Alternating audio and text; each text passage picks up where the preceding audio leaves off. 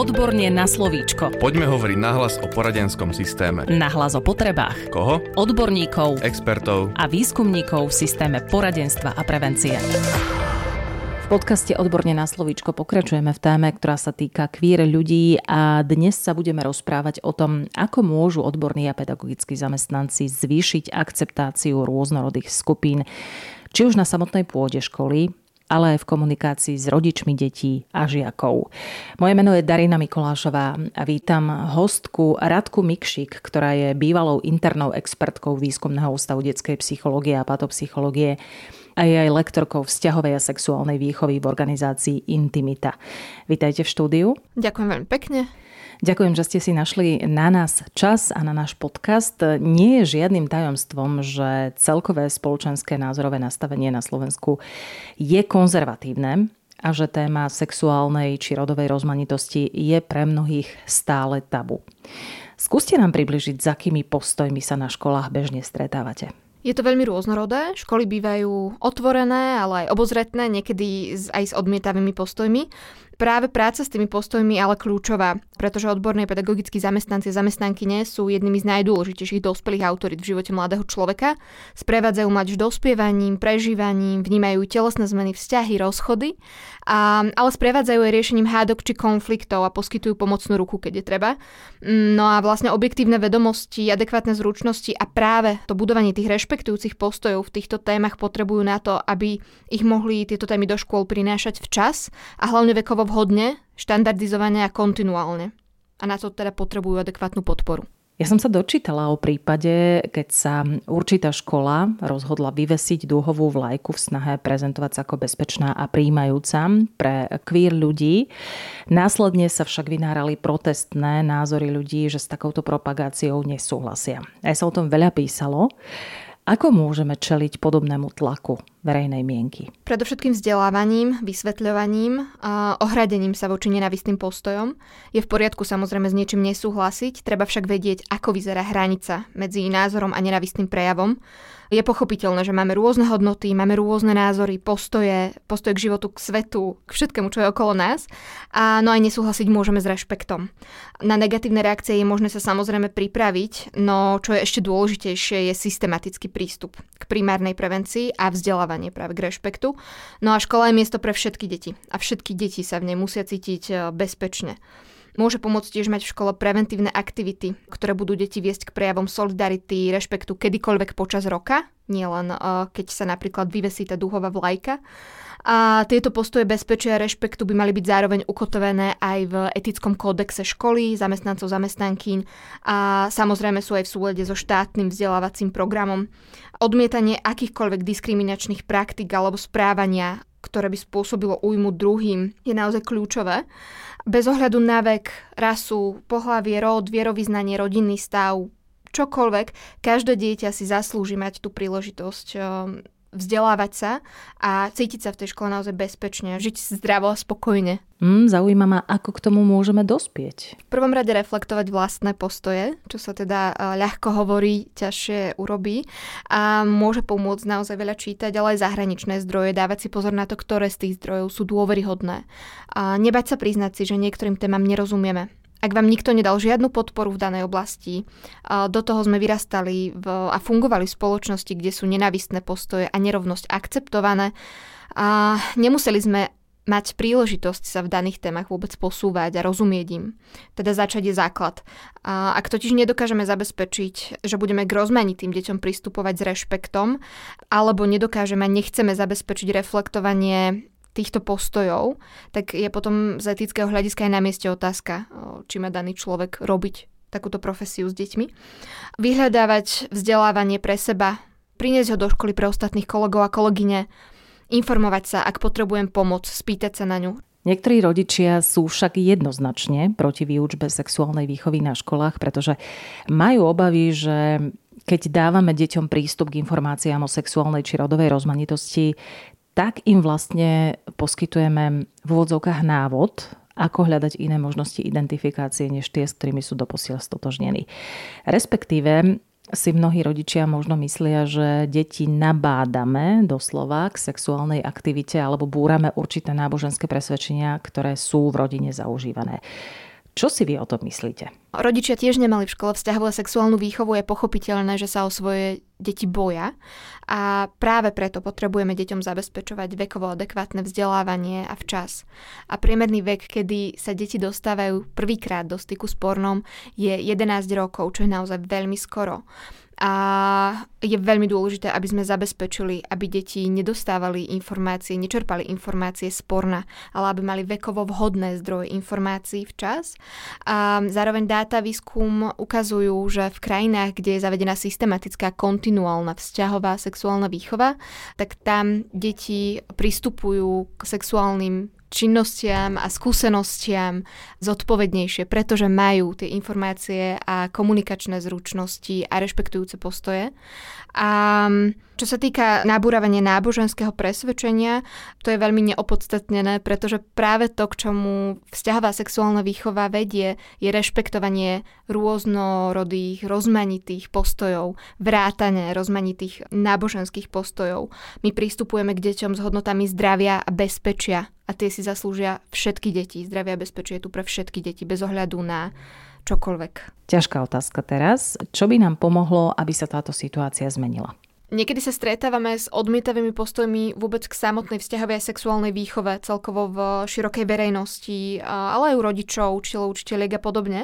A tu tiež veľmi pomáha vysvetľovať, dávať tie základné informácie, ktoré nás posúvajú k tomu rešpektu, pretože vzťahová sexuálna výchova je práve to systematické, kontinuálne vzdelávanie o vzťahoch, emóciách, fyzických a sociálnych stránkach sexuality. A jej cieľom je poskytnúť mladým ľuďom vekovo adekvátne vedomosti, zručnosti a postoje, zdroje, tak aby mali zdravé, bezpečné a rešpektujúce vzťahy. A je zároveň primárnou prevenciou sexuálneho násilia, obťažovania, diskriminácie, ale aj tínedžerských tehotenstiev a ďalších negatívnych javov. Aká je vaša osobná skúsenosť? Majú školy záujem o takéto vzdelávanie? Majú. V poslednej dobe čoraz viac. Žiaľ aj po teroristickom útoku, ktorý sa stal v oktobri v Bratislave, sa snažia školy čoraz viac porozumieť a byť inkluzívnejšie aj v tomto smere. Často sa diskutuje aj o mm, zodpovednosti vzdelávania v oblasti sexuality. Časť ľudí si myslí, že je to téma, ktorú by si mali prechádzať deti doma s rodičmi a druhá skupina ľudí je naopak toho názoru, že je to povinnosť školy. Ako to vnímate vy? Je to kombinácia oboch týchto faktorov. A sexualita je centrálnym aspektom ľudského bytia a to už od narodenia. Tá vzťahová sexuálna výchova začína už doma a rodičia sú vzorom. A je veľmi dôležité oddeliť pojmy sexualita a sex, pretože vzťahová sexuálna výchova je práve o tej komplexnej sexualite a to zahrňa základné vedomosti o svojom tele v súvislosti s hygienou napríklad, základné informácie o súhlase, o tom, že existujú rôzne typy rodín, ale aj vzťahov a to nie sú iba intimné vzťahy, to sú aj vzťahy kamarátske, to sú vzťahy pracovné, medziľudské alebo vzťahy v triede. A do všetkých týchto vzťahov a ešte aj do vzťahu k sebe samému, sebe samej dieťa potrebuje mať vedomosti, informácie a postoje. A to dokáže nadobúdať kombináciou práve toho, čo vidí, zažíva a dostáva doma a, a kombináciou toho, čo dostáva v škole. Ako som už povedala, rodičia tiež nemali v škole tú vzťahovú a sexuálnu výchovu. To znamená, že nemusia mať um, dostatočné zdroje tých informácií, nemusia mať možno dostatočne zreflektované niektoré skutočnosti a práve to by malo byť úlohou uh, školy, ktorá by zároveň mala k tomu vzdelávaniu pristupovať naozaj štandardizované. My teda pristupujeme k deťom na základe štandardov, medzinárodných štandardov UNESCO, aby sme išli podľa zdravého psychosexuálneho vývinu detí. Ako vieme prispieť k zlepšeniu kvality sexuálnej a vzťahovej výchovy na školách? v prvom rade predovšetkým komunikáciu, transparentnú komunikáciu, adekvátne preventívne vzdelávanie, systematické vzdelávanie. Tie preventívne vzdelávacie programy môžu byť nielen pre žiakov a žiačky, ale aj pre učiteľov, učiteľky, odborných zamestnancov, odborné zamestnankyne, ale aj pre rodičov. Môžeme vytvárať školské komunity, spolky, komunitné skupiny, kde sa môžeme rozprávať o týchto témach. A škola môže zároveň verejne deklarovať, že je bezpečným miestom. Môže tak urobiť napríklad na stránkach školy, ale aj na nástenkách. Snažiť sa o systematické vzdelávanie v danej oblasti, mať na stránke alebo možno aj v škole inde dostupné zdroje informácií, nielen k pomoci, kde hľadať pomoc, ale aj kde sa vzdelávať, čo sú tu dôveryhodné zdroje informácií, aby ich deti nemuseli hľadať napríklad v porne. Zabezpečiť do knižnice zdroje, či už do žiackej knižnice, ale aj do učiteľskej knižnice, možno aj um, čo sa týka metodík. Um, na bežnej vyučovacej hodine je v poriadku zapájať rozmanité príklady, ktoré normalizujú rozmanitosť oceniť, ak sa dieťa o niečo zaujíma, pretože prirodzené, že sa zaujíma. Tá zvedavosť je absolútne v poriadku. A priznať si, že ak niečo nevieme, je to príležitosť na to, aby sme dieťaťu ukázali, že je v poriadku nevedieť a ukázať mu zároveň, že ako hľadať, ako vedieť, čo sú tie dôveryhodné zdroje. Um, v neposlednom rade byť vzorom, pretože aj od nás tie deti čerpajú nejaké informácie z toho, ako sa správame, ako interagujeme s inými ľuďmi. Uh, môžeme deti podporovať k nahlasovaniu nenávistných postojov, ale aj rodičov v tom môžeme podporovať v snahe zabrániť k šikanovaniu rôznym iným nenávistným prejavom. Môžeme sa zamyslieť nad rodovými stereotypmi, ktoré v škole máme. Či už je to krúžok, e, ktorý je napríklad iba pre dievčatá alebo iba pre chlapcov. A v súvislosti s tým aj nedeliť deti tam, kde je to možné. Totiž to, tie zmiešané kolektívy práve dovolujú deťom byť k sebe navzájom vnímavejšími, posilňovať postoje solidarity, rešpektovať rozmanitosť, ktorá je všade okolo nich, nielen v tej škole. Možno aj uvedomiť si, že sme v tom všetci spoločne. Všetky tie zložky, či už to učiteľia, učiteľky, školské podporné týmy, rodičia, všetci sme tam za to dieťa, pre to dieťa. Napadá vám naopak aj nejaká častá chyba, ktorej sa pedagogickí či odborní zamestnanci v rámci sexuálnej a vzťahovej výchovy dopúšťajú a mali by si na niečo dávať pozor? Môže to byť napríklad um, prevencia sexuálneho násilia a obťažovania, kde škola v snahe zabrániť sexuálnemu násiliu, sexuálnemu obťažovaniu príde napríklad s nápadom, aby dievčatá nenosili krátke sukne a podobne.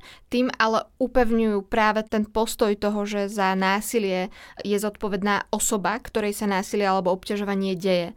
Je teda dôležité reflektovať aj takéto príklady, ktoré máme, či už to v školskom poriadku alebo v iných pravidlách školy a zamerať sa skôr práve na tú prevenciu škodlivého správania, skutočne škodlivého správania, na prevenciu obťažovania, teda prinášať tému súhlasu ako komunikovať o súhlase, mm, čo je to sexuálny súhlas a že je možné ho dávať od 15 rokov a podobne. Ako je to s deťmi a mladými ľuďmi s inou sexuálnou orientáciou? Vedia pedagogickí a odborní zamestnanci používať korektné oslovenia? Ten inkluzívny jazyk je automatickou súčasťou primárnej prevencie.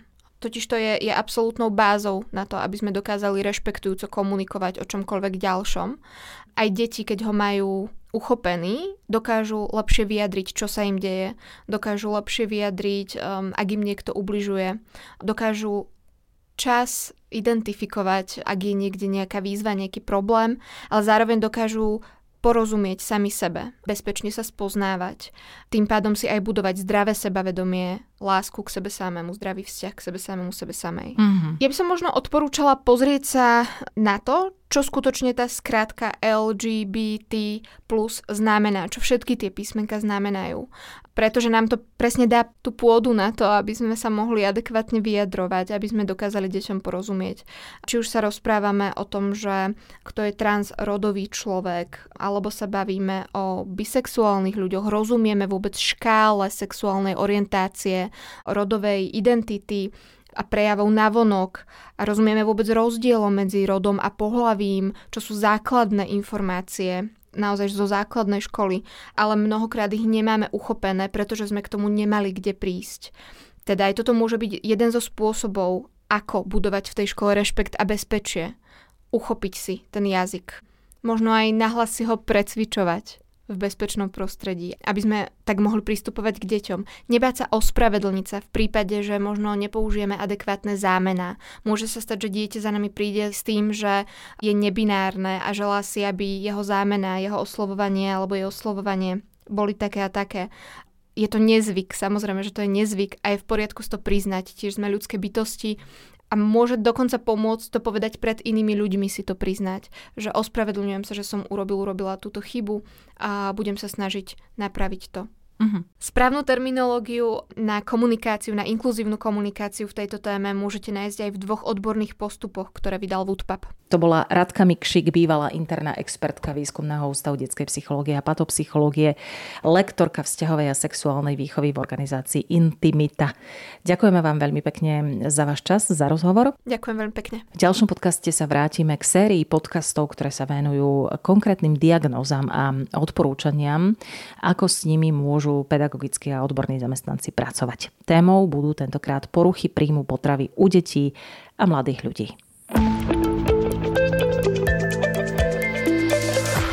Podcast Odborne na slovíčko sa realizuje vďaka podpore z Európskeho sociálneho fondu a Európskeho fondu regionálneho rozvoja v rámci operačného programu Ľudské zdroje. Odborne na slovíčko.